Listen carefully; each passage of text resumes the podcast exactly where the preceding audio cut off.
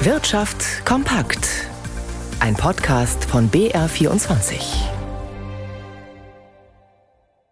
Im Studio Tobias Brunner.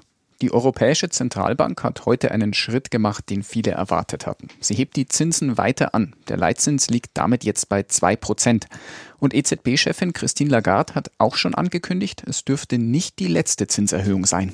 Im Kampf gegen die hohe Inflation hat die Europäische Zentralbank einen weiteren Zinsschritt nach oben beschlossen. Konkret sollen alle Zinssätze um jeweils 0,75 Prozentpunkte steigen. Der Leitzins klettert dadurch auf 2 Prozent. EZB-Chefin Lagarde begründete diese Entscheidung damit, dass die Inflation immer noch zu hoch sei und für längere Zeit weit über dem Inflationsziel der EZB bleiben werde.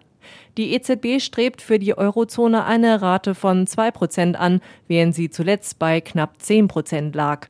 Lagarde sagte, vor allem seien die Preise für Energie wie etwa Gas oder Strom, aber auch für Nahrungsmittel stark gestiegen.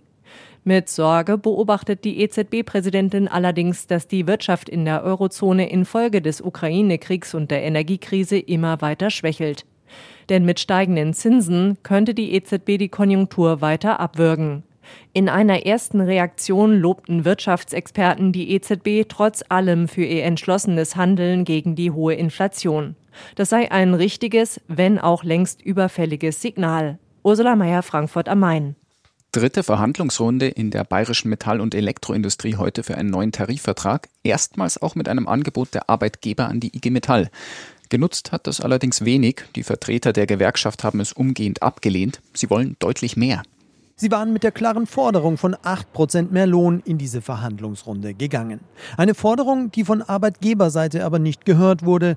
Deren Verhandlungsführerin Angelike Renkhoff-Mücke verwies auf die schwierige Lage in der bayerischen Metall- und Elektroindustrie. Der Wunsch ist natürlich immer da, möglichst nah an der Forderung zu liegen am Ende. Und das können wir unter den Rahmenbedingungen so natürlich nicht abbilden. Ihr Angebot 3000 Euro Einmalzahlung sowie eine noch zu verhandelnde, gestaffelte Tariferhöhung über die kommenden 30 Monate.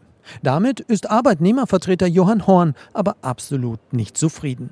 Wir haben ein Angebot erwartet von den Arbeitgebern und zwar ein substanzielles. Wir haben kein Entgeltangebot bekommen und kein Angebot mit einer tabellenwirksamen Erhöhung. Das ist nicht das, was wir erwartet haben. Die IG Metall wollte eine konkrete Zahl, möglichst nahe an den geforderten 8 Prozent und hat nun ab Samstag erste Warnstreiks in bis zu 500 Betrieben in Bayern angekündigt. Dann endet die Friedenspflicht offiziell. Die nächste Verhandlungsrunde ist für den 8. November terminiert. Ob es dann ein konkretes Angebot der Arbeitgeber gibt, bleibt abzuwarten.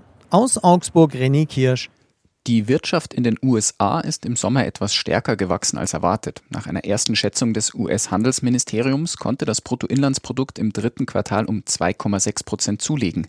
In den beiden Quartalen zuvor war die Wirtschaft dagegen geschrumpft. Auch am US-Arbeitsmarkt ist die Lage weiter eher positiv. Die Zahl der Erstanträge auf Arbeitslosenhilfe hat sich in der vergangenen Woche kaum verändert. Sie stieg leicht um 3000 und lag bei insgesamt 217.000. Langfristig betrachtet ist das ein niedriges Niveau. Und damit auch gleich die Frage an Rigobert Kaiser in unserem Börsenstudio. Wie werden die Zahlen denn von den Anlegern aufgenommen? Also diese Zahlen kommen gut an in der New Yorker Börse aus einem ganz einfachen Grund. Man hatte immer die Befürchtung, dass die doch sehr stringente rasch und hart durchgezogene Zinswende der amerikanischen Notenbank die US-Wirtschaft in eine tiefe Rezession stürzen könnte. Die Wirtschaft war in einer Rezession, aber jetzt dieses Plus von 2,6 Prozent zeigt, dass die Wirtschaft auch, was diese Zinswende angeht, doch recht robust ist und das kommt gut an. Der Dow Jones gewinnt 1,4 Prozent auf 32.282 Punkte. Der Nasdaq, der macht da heute nicht mit, der tendiert unverändert, aber tendenziell zeigt das Beispiel USA, wie man auch eine Zinswende durchführt. Die EZB hat ja heute auch angehoben, aber jeder sagt viel zu spät. Die amerikanische Notenbank sei früher dran gewesen.